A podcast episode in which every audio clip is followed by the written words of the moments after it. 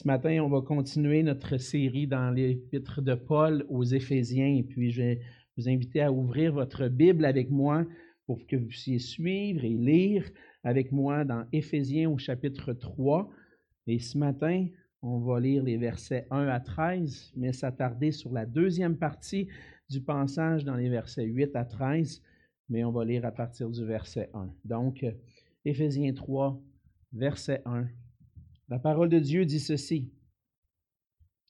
À cause de cela, moi, Paul, le prisonnier pour vous païens, le prisonnier de Christ pour vous païens, si du moins vous avez appris comment je fais part de la grâce de Dieu qui m'a été confiée pour vous.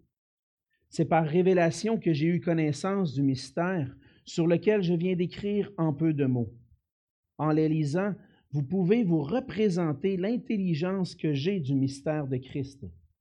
Il n'a pas été manifesté aux fils des hommes dans les autres générations, comme il a été révélé maintenant par l'Esprit aux saints apôtres et prophètes de Christ.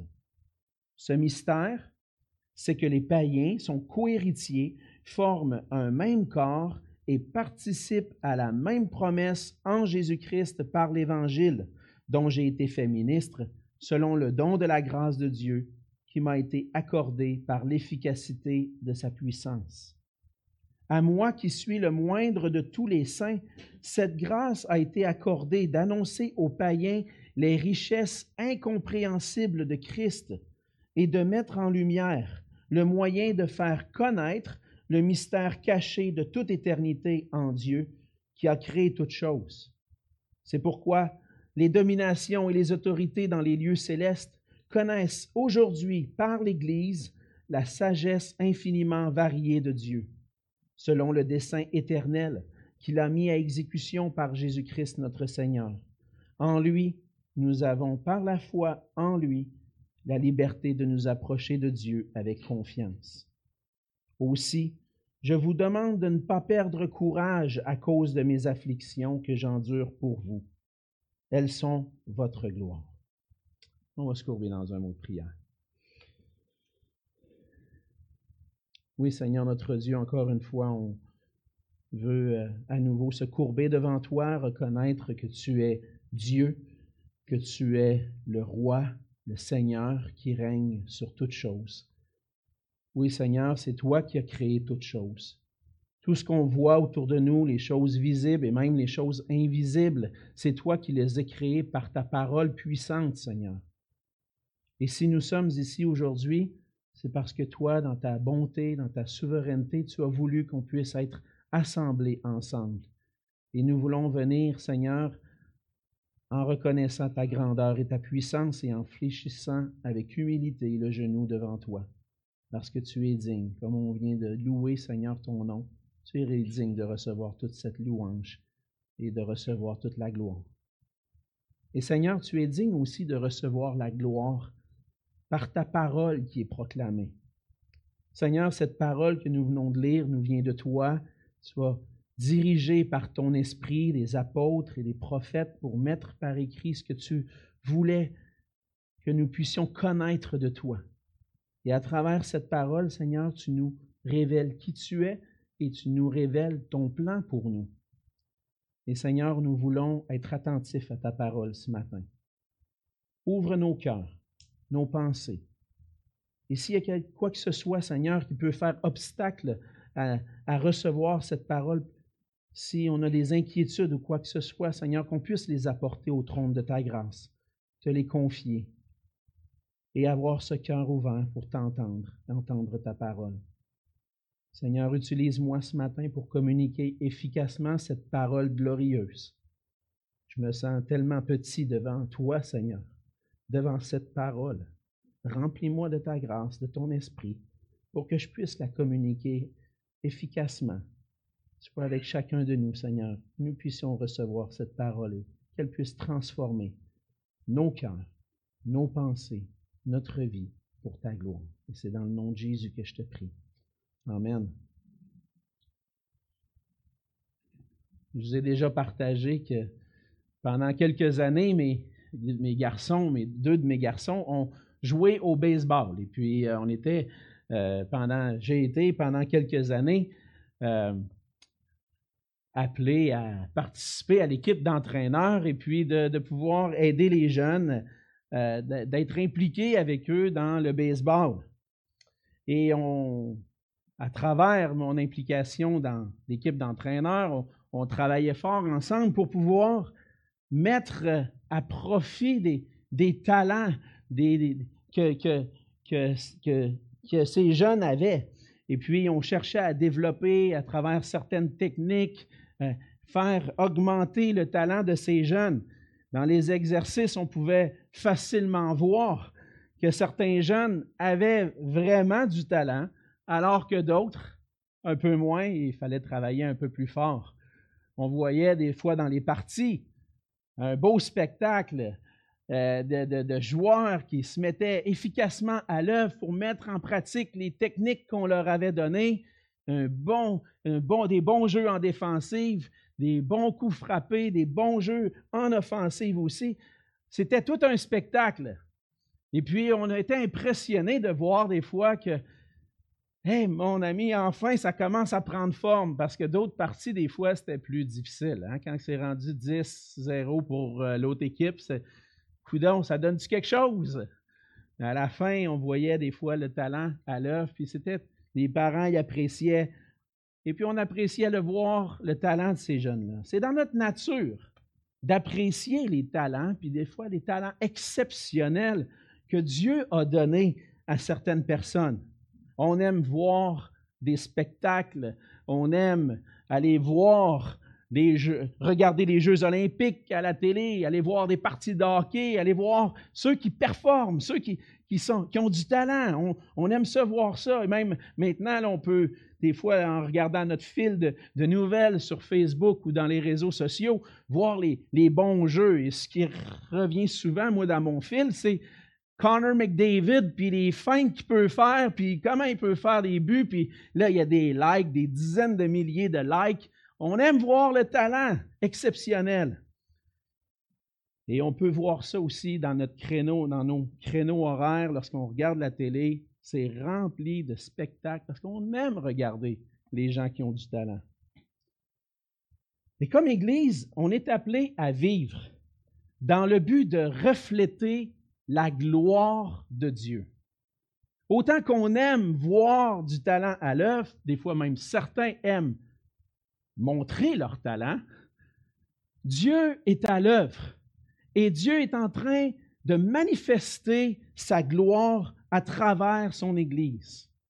Étant racheté par Jésus-Christ, chaque chrétien qui fait partie de l'Église fait partie du peuple de Dieu qui est appelé à être un reflet de sa gloire pour être un témoin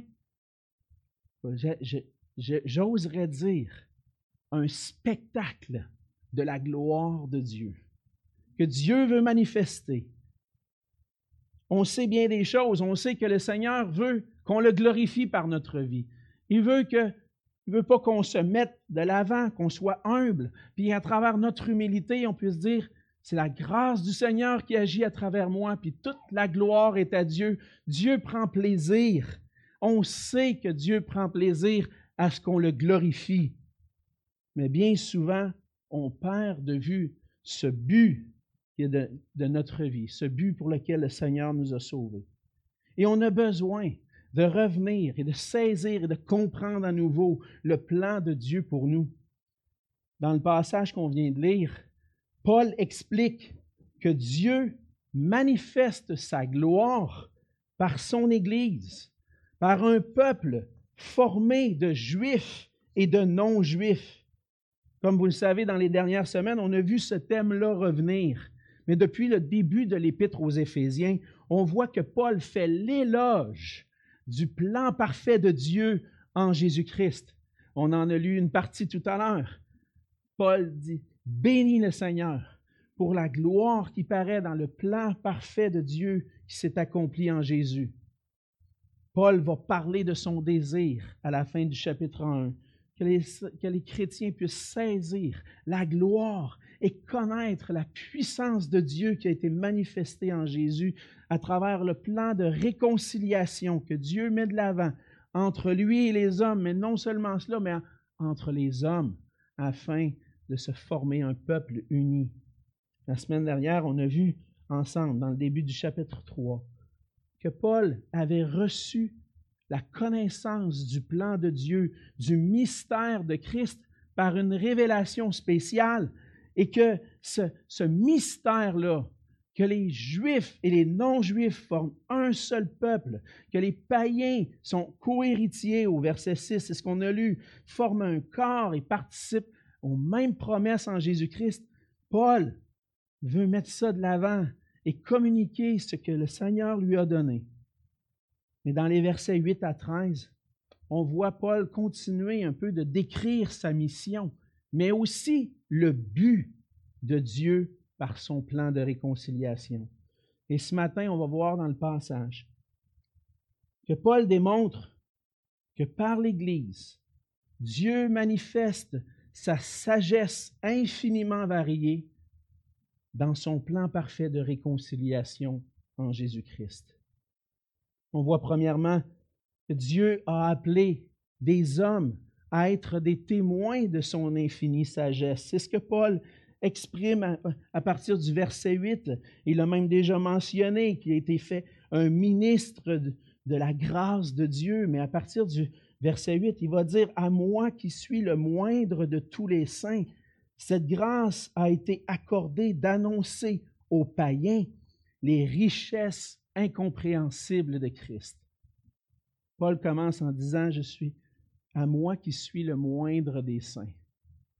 Et le mot que Paul emploie ici pour décrire qui il est, on pourrait le traduire par le moindre des moindres. Le, plus, le plus moindre qui existe. C'est moi ça. Et puis Paul rappelle ce terme-là parce que Paul se rappelle l'état dans lequel il était avant de connaître Christ, avant d'avoir reçu la révélation de Jésus-Christ. Paul était triste par rapport aux chrétiens. Il entendait parler de Jésus, d'un Jésus ressuscité qui était venu pour sauver le peuple, mais son cœur à lui était dur. Non, c'est pas vrai. Ce Jésus-là, c'est pas le Christ. Et puis il s'était mis à persécuter des chrétiens. Il se en 1 Corinthiens 15, verset 9, il dit Car je suis le moindre des apôtres. Je ne suis pas digne d'être appelé apôtre parce que j'ai persécuté l'Église de Dieu. Et là, on peut s'imaginer au milieu de Paul, au milieu de la prison, en train d'écrire ces paroles-là, et en train de réaliser quelle grâce le Seigneur m'a donnée. C'est une grâce que je ne peux pas penser avoir reçue. J'étais le moindre des moindres, celui qui méritait le moins de recevoir cette grâce-là. Et le Seigneur m'a fait grâce. En se rappelant qui il était avant de connaître Christ, Paul voit davantage la grâce qui lui a été faite. Il voit que c'est la grâce de Dieu, la grâce du Seigneur qui lui a été faite, de venir le visiter, de l'arrêter sur son chemin vers Damas pour aller persécuter des chrétiens. Là, Jésus est intervenu. Arrête je t'ai appelé à être un apôtre, à celui qui allait annoncer l'Évangile aux païens. C'était une grâce de Dieu, même si ça a été un choc pour Paul, évidemment. Mais il a rencontré Jésus-Christ. La grâce de rencontrer Christ. Et ensuite de ça, la grâce d'avoir reçu un mandat glorieux de la part du Seigneur. Il dit la grâce, cette grâce au verset 8, a été accordée d'annoncer aux païens les richesses incompréhensibles de Christ. C'est extraordinaire lorsqu'on fait juste s'arrêter et penser que le Seigneur Jésus n'a pas été choisir celui qui était le meilleur chrétien. Il est allé chercher celui qui était son ennemi. Il est allé chercher son ennemi pour le transformer l'attirer à lui, puis se révéler à lui, dire, regarde, j'existe, je suis vrai, moi. Je suis réel. J'existe, je suis le Jésus qui est venu sur la terre, qui a donné sa vie à la croix, qui est ressuscité, qui règne au ciel. Veux-tu réaliser ça? Et Paul a été complètement transformé par ça. Et le Seigneur est allé le chercher dans sa grâce et lui a donné le mandat à lui qui était en train de détruire ceux qui parlaient de Christ, de le transformer complètement pour, pour qu'il soit en mesure de dire maintenant que j'ai la joie, le mandat d'annoncer des richesses incompréhensibles de Christ. Hey, le changement, hein? Total. Et Paul voit ça comme la grâce de Dieu. Et en lisant ces mots, on peut prendre une pause, puis juste, quand je rencontre des, des mots comme ça dans le passage, surtout qu'il y a le mot Christ dedans, je m'arrête. Les richesses incompréhensibles de Christ. Qu'est-ce que Paul voulait dire par là? Qu'est-ce que Paul a voulu communiquer par ça? Je pense que Paul a voulu communiquer que, à travers ces paroles-là, des richesses incompréhensibles de Christ, qu'il n'y a pas de message plus glorieux que celui de la bonne nouvelle de Jésus-Christ. Vous voulez voir la gloire de Dieu? Regardez à l'Évangile. Regardez à Christ. Parce que dans l'Évangile, comme Paul en a parlé depuis le début de l'Épître, on découvre les richesses de Christ. Et Paul va.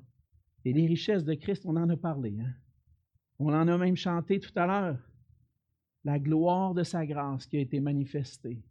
Le fait que maintenant, le fait que Dieu nous a choisis avant la fondation du monde le fait que Dieu a donné Jésus-Christ pour nous racheter de nos péchés, de notre vaine manière de vivre, le fait que Dieu nous a donné son esprit en Jésus-Christ, le fait que maintenant, en Jésus-Christ, on forme un peuple sur qui Jésus règne. Il y a des richesses incompréhensibles dans tout ça, mais elles ne sont pas complètement incompréhensibles. C'est ce que Paul s'efforce de communiquer depuis le début de l'Épître. Si c'était des richesses absolument incompréhensibles, il n'en aurait pas parlé. Mais là, il en parle. On peut difficilement, pourquoi? Parce que la manière qu'il l'exprime, on peut difficilement saisir la grandeur de ces richesses-là. On peut saisir une partie, ce que Dieu a décidé de nous révéler, on peut saisir par la grâce de son esprit, avoir les, comme Paul le prie, il dit, je, prie qu'il puisse vous donner, qu'il puisse illuminer les yeux de votre cœur pour que vous puissiez saisir. Un, un jour, le Seigneur a mis la lumière dans mon cœur pour que je puisse saisir Christ. Est-ce que je comprends tout? Non. Paul il dit, c'est incompréhensible, tellement c'est grand, tellement c'est glorieux. Mais il y a une partie qui est compréhensible. Et je pense que ce que nous devons comprendre et saisir dans cette richesse de Christ, c'est qu'en Jésus-Christ, Dieu nous a réconciliés avec lui et nous donne un héritage précieux, la vie, la gloire éternelle. C'est riche parce que c'est la vie éternelle, le pardon de nos péchés, le royaume de Dieu, la présence de Dieu pour toujours. Et j'aurais beau essayer de faire toutes les pirouettes que je voudrais pour essayer d'expliquer, ce ne serait pas possible d'expliquer la grandeur de la richesse de Christ. Une chose est sûre, c'est que Paul a reçu cette grâce d'annoncer les richesses de Christ et il le fait en écrivant aux Éphésiens. En plus de ça, Paul va dire au verset 9 qu'il a reçu la grâce de mettre en lumière le moyen de faire connaître le mystère caché de toute éternité en Dieu. Et là, des fois, quand ça il y a beaucoup de choses qui s'enchaînent, hein? Il faut prendre le temps encore une fois d'arrêter. Il dit, OK, attends un petit peu, on va prendre ça un morceau à la fois. Le moyen de faire connaître, dans le fond, ce que Paul devait annoncer, c'est Comment Dieu s'y est pris? La façon dont Dieu a décidé de révéler le mystère qui était caché en lui. J'ai reçu la grâce d'annoncer l'Évangile puis les richesses de Christ, mais en plus de ça, j'ai reçu la grâce de montrer comment Dieu s'y est pris pour le faire? Comment Dieu a révélé le mystère qui était caché en lui de toute éternité? On le, voit, c'est riche. Il y avait un mystère caché en Dieu. Un secret, on en a parlé la semaine dernière, un secret, le mystère de Christ, le secret de Dieu, il est caché en Dieu depuis l'éternité passée. Parce que dans les siècles passés, avant même la fondation du monde, avant même que quoi que ce soit existe, Dieu avait un plan parfait de créer une nouvelle humanité en Jésus-Christ. Attends un peu. Es-tu en train de me dire qu'avant la fondation du monde,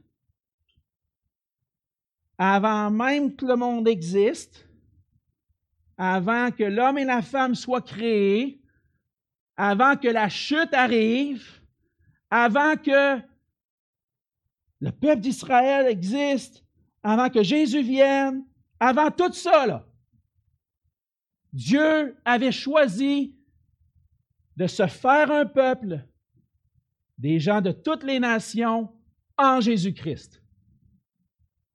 C'est ce que la parole de Dieu dit. Le mystère caché de toute éternité en Dieu, qui a créé toutes choses. Dieu savait, Dieu avait formé ce plan-là en lui-même. Il savait tout ce qui allait arriver. Il savait qu'il allait créer un monde.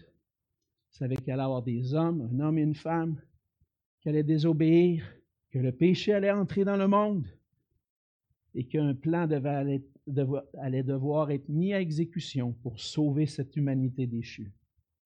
Si vous avez un peu de difficulté avec ça, vous pouvez aller lire Deutéronome 30, versets 1 à 10. Dieu savait que son peuple d'Israël, presque mille ans avant, allait tomber, allait pas marcher dans ses voies, allait être amené captif ailleurs parmi les nations et avait même annoncé qu'il allait les ramener. Dieu est celui qui règne. C'est celui qui règne parce que c'est lui qui a, créé toutes choses. Mais par l'accomplissement de son plan que Dieu a révélé, c'est dans l'accomplissement de son plan que Dieu a révélé ce mystère qui était caché c'était pas, pas connu autant d'avance comme on l'a vu la semaine dernière. Ça a été révélé d'une manière particulière aux apôtres et aux prophètes. Et Paul dit, voici maintenant la façon dont Dieu a voulu révéler ce mystère. Ce plan-là, ce mystère, ça a été accompli en Jésus-Christ. Et quand Jésus est venu sur la terre, il est venu accomplir ce plan parfait de rédemption pour que des hommes et des femmes soient sauvés. Dieu a envoyé son Fils dans le monde pour que le monde soit sauvé de la culpabilité du péché et de la perdition éternelle. Dieu a mis son plan à exécution. Et c'est dans la révélation des implications de cette de cette œuvre merveilleuse accomplie en Jésus-Christ que Dieu continue de révéler ce mystère caché en lui. Après sa mort et sa résurrection, le Seigneur a envoyé des apôtres, des disciples, annoncer le salut dans les nations. Et il a révélé à ses apôtres et prophètes que ça l'impliquait que les Juifs et les non-Juifs allait former une nouvelle humanité en Jésus-Christ, un nouveau peuple qui allait vivre à la gloire de Dieu. Ça, c'était caché en Dieu. Maintenant, c'est révélé. Et Paul a ce mandat-là de manifester, wow, la sagesse de Dieu dans ce plan-là. Je voulais juste prendre le temps d'arrêter quelques instants. Parce qu'on pourrait se poser toutes sortes de questions et dire, mais pourquoi Dieu a fait ça comme ça? Et on voit à la fin du verset 9 que ce Dieu-là en qui ce mystère était caché de toute éternité, c'est le Dieu qui a créé toutes choses. C'est lui qui possède tout le pouvoir, toute la puissance, toute la gloire. Et Dieu n'est pas silencieux. Dieu a voulu faire connaître ce mystère caché. Les déistes au 18e, 19e siècle ont suggéré que Dieu a créé le monde et il s'est retiré pour laisser le monde aller. Et Dieu n'intervient plus. Oui, le monde a été créé par Dieu, mais Dieu n'intervient plus dans le monde. Dieu laisse aller la création sans intervenir. Mais ce verset-là nous montre que Dieu gouverne sa création, que Dieu est au contrôle, que Dieu est à l'œuvre dans la création. Il est en train de mettre en œuvre son plan parfait. Il a accompli ce plan en Jésus-Christ. Et on voit que Dieu n'est pas silencieux. Il est un Dieu qui est présent. Il a parlé et il continue de parler. Ce Dieu qui t'a créé, qui nous a créés, parle dans sa parole. Il a parlé à travers les prophètes et il a parlé en Jésus-Christ. Dans Hébreu 1, les versets 1 à 2, on lit ceci, après avoir autrefois à plusieurs reprises et de plusieurs manières parlé à nos pères par les prophètes, Dieu, dans ces derniers temps, nous a parlé par le Fils. Dieu a désiré se faire connaître aux hommes, il a désiré se faire connaître à nous. Dieu a révélé son plan parfait, son mystère caché depuis toute éternité en lui. Dieu parle encore aujourd'hui par l'Écriture. Le plan de Dieu, c'est qu'on puisse le connaître intimement, qu'on puisse un jour jouir de sa présence pour l'éternité. Et déjà, ceux qui ont passé leur foi en Jésus-Christ jouissent de la présence de Dieu. Aujourd'hui, le Dieu créateur, le seul vrai Dieu, appelle des hommes et des femmes à être réconciliés en Jésus-Christ. Et ceux qui reconnaissent Jésus-Christ comme le Fils de Dieu, comme le seul Sauveur et Seigneur, qui nous amène à Dieu, qui placent leur foi en lui, sont réconciliés avec Dieu. Ça fait partie du plan de Dieu, tout ça. Il forme maintenant, à partir de ces gens qui ont placé leur foi en lui, un peuple formé de gens de toutes les nations, juifs et non-juifs. Ils font partie de la famille de Dieu. Ils sont l'Église de Dieu. Dans sa grâce, Dieu a choisi Paul pour faire connaître ce mystère, ce plan parfait que Dieu avait en lui depuis toujours, mais encore plus aujourd'hui. Ça nous amène à voir, deuxièmement, que par l'Église, les puissances célestes connaissent la sagesse infiniment variée de Dieu. On arrive au verset 10. Paul, où Paul va, après avoir expliqué, dans le fond, qu'il avait reçu un mandat, montre maintenant c'est quoi le mandat de l'Église. À quoi l'Église sert aujourd'hui. Il dit, c'est pourquoi les dominations et les autorités dans les lieux célestes connaissent aujourd'hui, par l'Église, la sagesse infiniment variée de Dieu. Hey, c'est quelque chose, là. On s'arrête pour penser à ça. Les dominations, les autorités dans les lieux célestes. De, de qui Paul parle? Paul parle des anges. Hein, les anges qui sont avec le Seigneur, qui servent le Seigneur, qui sont au service des hommes aussi. Il parle à la fois des anges qui servent Dieu, mais aussi des anges déchus, qui sont au service du diable. Oui, il parle des deux. OK? Il parle des deux. Il parle que dans les lieux célestes, il y a à la fois des anges qui servent Dieu et les anges déchus, les démons. Et ces gens-là, ces êtres-là célestes, Dieu leur manifeste par l'Église sa sagesse. Wow! Comment est-ce que Dieu a voulu faire ça? Pourquoi, pourquoi, pourquoi Dieu fait ça? Dans le fond, Paul démontre que le plan de Dieu est encore plus grand qu'on peut le concevoir. Le résultat de l'Évangile, des hommes et des femmes qui se convertissent au Seigneur deviennent un spectacle pour les anges. Manifeste la sagesse infiniment variée de Dieu. Dieu non seulement se fait connaître à son humanité par son plan parfait, mais par l'exécution de son plan se fait connaître aux êtres célestes et montre, je suis Dieu, je suis le plus sage, je suis infiniment sage. Il manifeste aux anges et aux anges déchus qu'il est Dieu et que son, son plan s'accomplit.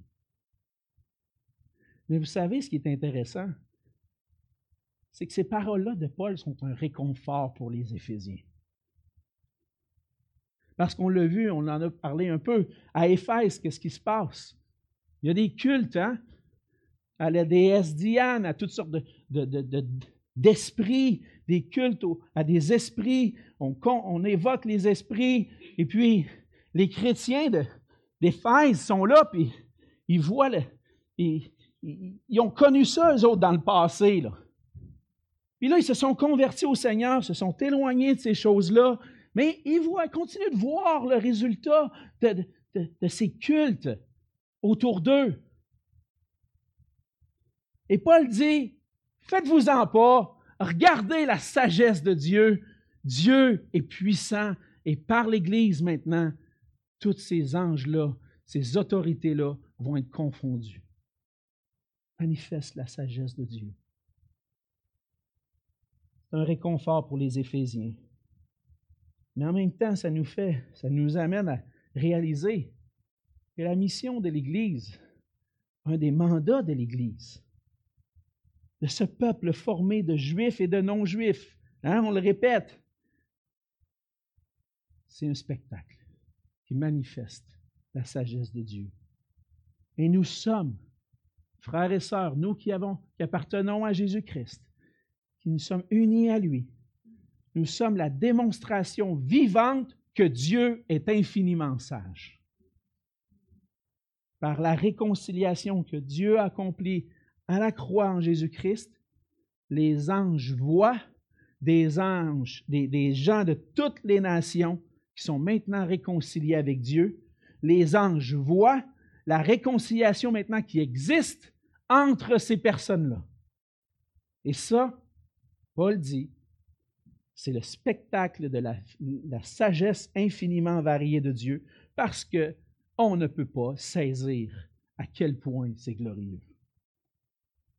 Imaginez-vous aujourd'hui les anges qui regardent Dieu. Hein? On a chanté Saint, Saint, Saint, le Seigneur. Ça me faisait penser aux chérubins qui sont devant lui, qui se cachent la face, qui contemplent la face de Dieu.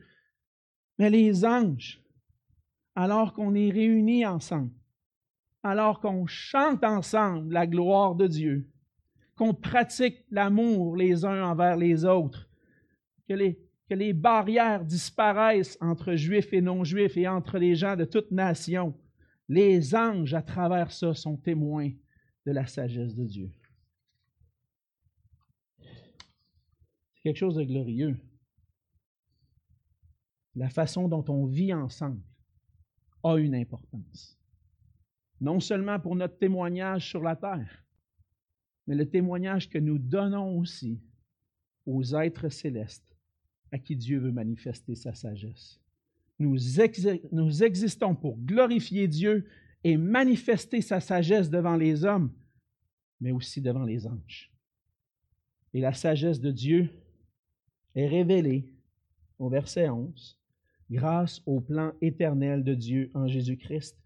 Encore une fois, Paul rappelle que ce spectacle-là de la sagesse infiniment variée de Dieu qu'est l'Église, c'est conformément au dessein éternel, à son plan dans l'éternité passée qu'il a mis à exécution par Jésus-Christ. À travers ce que Jésus a accompli, à travers ce que nous, ce que, nous avons vécu, cette réconciliation avec Dieu, à travers notre union à Jésus-Christ. Dieu manifeste son plan. Et Dieu manifeste son plan pour montrer sa sagesse. Comme Paul, devant cette infinie sagesse de Dieu, on ne peut pas faire autrement que tomber en adoration devant Dieu. Quel plan merveilleux. Et comme Paul dans Romains 11, les versets 33 à 36, il s'exclame en disant Ô profondeur de la richesse, de la sagesse et de la science de Dieu, que ses jugements sont insondables et ses voies incompréhensibles. Car qui a connu la pensée du Seigneur ou qui a été son conseiller? Qui lui a donné le premier pour qu'il ait à recevoir en retour? Personne. Parce que c'est de lui, par lui et pour lui que sont toutes choses. À lui soit la gloire dans tous les siècles. Amen. Est-ce qu'on comprend tout? Non. Est-ce qu'on en comprend une partie? Oui. Et ce qu'on peut comprendre, c'est que c'est glorieux. Et que Dieu est digne de recevoir toute l'adoration. Dieu est digne qu'on puisse voir sa sagesse, puis tomber à genoux, puis dire Wow, ça me dépasse tout ça. J'arrive pas à saisir tout ça. C'est à lui, c'est de lui, par lui et pour lui que sont toutes choses. Alors, à lui soit la gloire dans tous les siècles. Par l'Église, Dieu manifeste son infinie sagesse, sa gloire.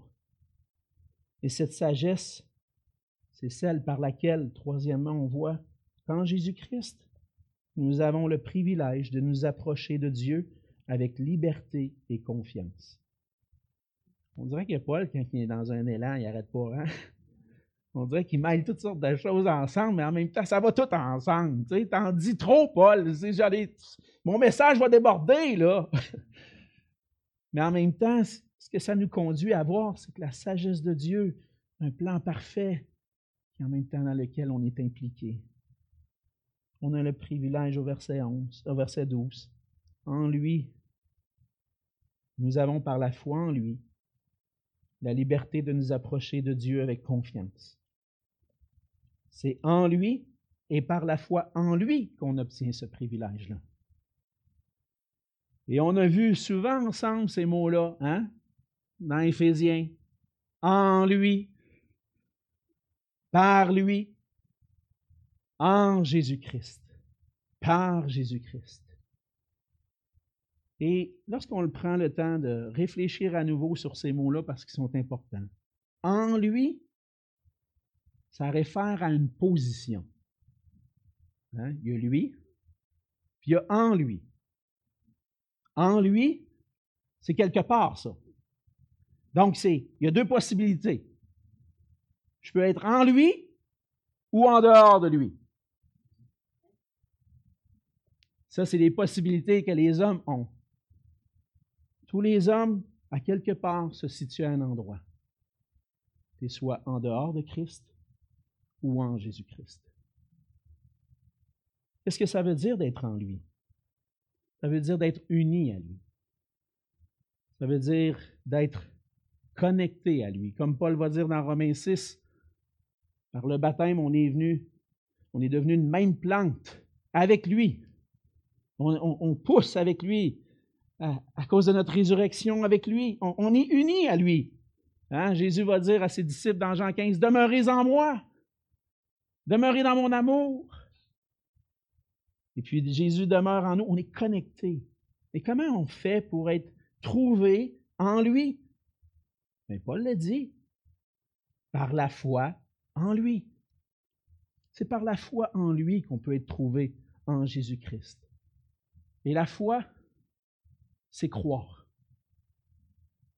C'est de faire confiance. Parce qu'aujourd'hui, la foi, on peut poser la question, as-tu la foi? Oh, j'ai la foi. Oh oui, j'ai la foi. Moi, je crois qu'il y a un Dieu qui existe. Oui. Est-ce que ça change quelque chose à ma vie? Non. La foi dont Paul parle, c'est une foi qui est entière. C'est croire entièrement qu'en Jésus-Christ, Dieu a voulu exécuter, mettre à exécution notre salut. Et c'est croire avec une pleine confiance. Une pleine confiance qui m'amène à reconnaître que Jésus est non seulement le Sauveur, mais aussi le Seigneur à qui je vais me soumettre. Et lorsque j'ai la foi en lui, je suis uni à lui. Il est mon Seigneur et je marche avec lui. Ça a un changement. Ça apporte un changement. La Bible nous dit que c'est une pleine confiance en Jésus-Christ. Reconnaître que tout ce que Christ est et ce qu'il a accompli est le seul moyen pour moi d'être sauvé. Et ça, en d'autres mots, le seul moyen d'être sauvé, c'est d'être trouvé en lui, en Jésus-Christ. Paul nous dit, en lui, par la foi en lui, on a un privilège, celui d'avoir la liberté de nous approcher de Dieu avec confiance. Maintenant, en Jésus-Christ, j'ai une relation personnelle avec Dieu. Je peux m'approcher de Dieu à n'importe quel moment. J'ai un accès privilégié dans sa présence pour trouver la grâce auprès de lui. Et même le Seigneur nous appelle, nous invite, nous exhorte à bénéficier de ce privilège-là. Vous connaissez bien Hébreu 4, les versets 14 à 16. Et ça vaut la peine de les rappeler, parce que ça va avec ce qu'on est en train de lire. Ainsi, puisque nous avons un grand souverain sacrificateur qui a traversé les cieux, le Fils de Dieu, demeurons fermes dans la foi que nous professons, car nous n'avons pas un souverain sacrificateur qui ne puisse compatir à nos faiblesses. Au contraire, il a été tenté comme nous en toutes choses, sans commettre de péché. Approchons-nous donc avec assurance du trône de la grâce, afin d'obtenir miséricorde et de trouver grâce pour être secourus dans nos besoins réaliser le prix qui a été payé hein, pour qu'on puisse avoir ce privilège-là. Ce n'est pas un privilège qu'on achète avec la carte de crédit. Hein, je m'en vais en ligne, m'approcher de Dieu avec liberté, confiance, Google. Il n'y a personne qui vend ça. Hein? Personne qui vend ça sur Internet. Pourquoi? Parce que c'est un privilège gratuit. Ça ne s'achète pas avec ta carte de crédit. Puis quand bien même que je voudrais donner tout l'or ou l'argent du monde, je ne pourrais même pas le payer. Parce qu'il y a juste une chose qu'il paye, et c'est le sacrifice de Christ à la croix. Ce privilège-là nous a, coûté la vie du Fils de Dieu. Alors le Seigneur dit, approchez-vous. Ça a coûté la vie de mon Fils. Que vous attendez? Venez me voir. Je vous donne toute la place. Venez, venez me voir n'importe quand. T'as ton billet, pas juste pour une fois, tu as une pause pour l'éternité, viens. Tu as un accès libre. Et nous autres, on est là, ah, j'ai pas le temps, Seigneur, là. Ah, je ne suis pas un assez bon chrétien. Ah, j'ai péché, puis le Seigneur ne m'aimera pas. Le Seigneur voit mon cœur, puis il sait que je ne suis pas digne on se donne toutes sortes de raisons. Hein? Pas le temps, toutes sortes d'obstacles. Mais qu'est-ce que le Seigneur dit pour ceux qui sont en Jésus-Christ? Approchez-vous. Venez, profitez librement de cet accès que nous avons. Profitez-en. C'est un accès qu'on peut avoir avec confiance, avec assurance, parce que le Seigneur est toujours disponible. Toujours disponible pour accueillir ses enfants dans sa présence. Avec Dieu, je tombe pas sa boîte vocale. Il est là. Il m'écoute. Hein, vous appelez souvent les compagnies, hein? Oui, bonjour, nous, nous, apprécions votre appel. Votre appel est important pour nous. Ah, ben, réponds!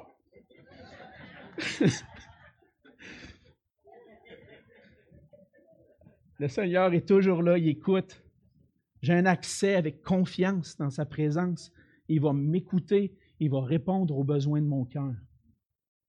Comment est-ce qu'on ne peut pas profiter pleinement de ce privilège-là?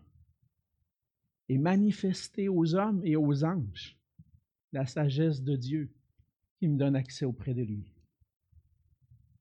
Et Paul termine au verset 13 en disant, je, je vous demande de ne pas perdre courage à cause de mes afflictions que j'endure pour vous. Elles sont votre gloire. Il n'y a pas raison de se décourager parce qu'on a un accès auprès de Dieu avec confiance. Puis l'apôtre Paul qui est dans la prison, qui pourrait être découragé, c'est lui qui dit ça. Hey, approchez-vous du Seigneur. Vous avez un accès libre dans sa présence. Profitez-en. C'est ce que je fais moi aussi, même dans mes souffrances. Mais Paul va, puis, Paul va dire ça parce que les souffrances qu'il est en train de vivre en prison pourraient être un sujet de découragement pour les Éphésiens.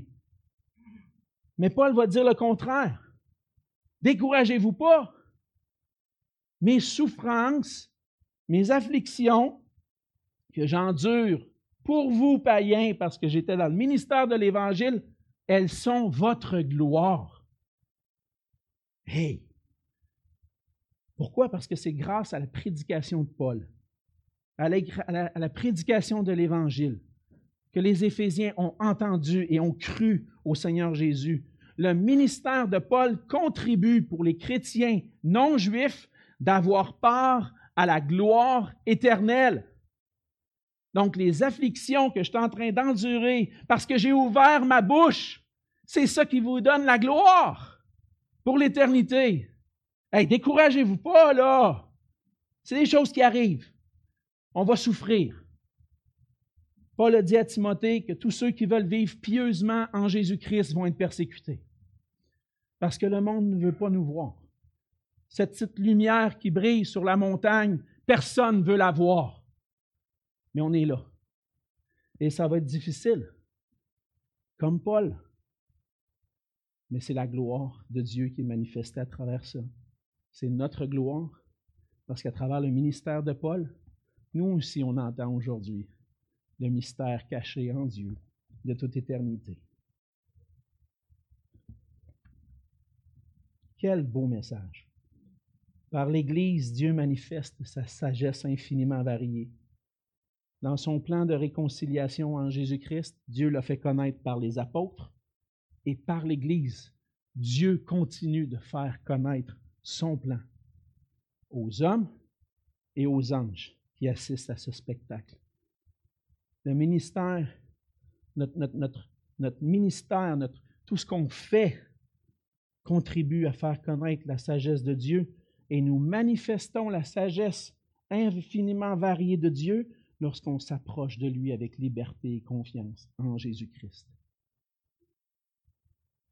Cette vérité-là nous amène à nous questionner.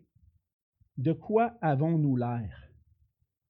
Quel témoignage est-ce qu'on est en train de donner autour de nous? Ça nous amène à poser la question, est-ce que je fais partie de ce témoignage-là? Es-tu en Jésus-Christ? si je fais, si l'Église est la manifestation de la sagesse de Dieu, est-ce que je fais partie du peuple de Dieu? Et peut-être que tu es ici ce matin et c'est la première fois que tu entends un message comme ça. Peut-être que c'est la première fois que tu saisis, dis, ah oui, c'est ça le plan de Dieu, Jésus. Jésus est venu pour nous réconcilier avec Dieu.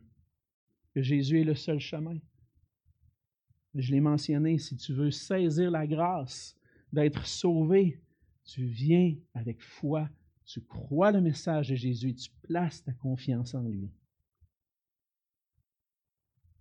Un choix qu'on a, pour plusieurs d'entre nous, fait un jour.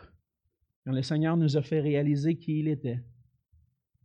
La question que je pose à mes frères et sœurs dans la foi, vivons-nous comme une Église fondée sur Jésus-Christ qui se trouve en lui? Vivons-nous l'unité de l'Esprit? Est-ce qu'on est en train de manifester la sagesse de Dieu? Parce que pour qu'on puisse refléter la sagesse infiniment variée de Dieu, Dieu doit être en train de faire son œuvre à travers nous. Il a besoin de nous sanctifier. Et chacun de nous avait, avons besoin de travailler à notre sanctification.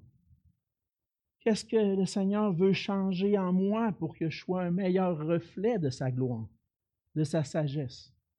Est-ce que je suis en train de poursuivre ce que Dieu veut travailler en moi? Le Seigneur sanctifie son Église par sa parole et son esprit. On va voir dans le chapitre 5 que le Seigneur Jésus fait ça pour présenter à Dieu cette Église glorieuse, sainte. On doit laisser la parole de Dieu pénétrer nos cœurs.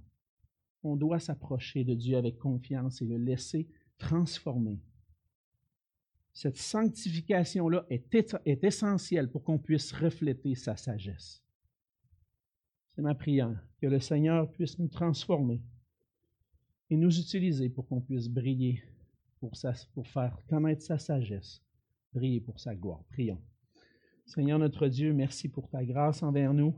Merci pour ta parole qui nous révèle ton plan parfait. Merci Seigneur parce qu'à travers cette Église, Seigneur, tu veux manifester ta gloire, ta sagesse, non seulement aux hommes, mais aux anges. Transforme-nous, Seigneur, comme on va le voir à partir du chapitre 4. Il y a plein d'implications à ce message de l'Évangile. Aide-nous à, vivre comme des enfants de lumière, à marcher selon la vocation qu'on a reçue. Aide-nous, Seigneur, à te glorifier en toutes choses. Et Seigneur, je te prie pour euh, cette réunion d'affaires cet après-midi. Oui, Seigneur, cette réunion annuelle, on veut célébrer ce que tu as fait dans la dernière année et regarder vers l'avant pour continuer ton œuvre, mais qu'à travers même ces rencontres d'affaires où on discute ensemble, on puisse continuer d'être des témoins de ta sagesse. Bénis-nous ensemble, Seigneur, et bénis le reste de cette journée. C'est pour ta gloire et pour ton nom que nous le faisons. Amen.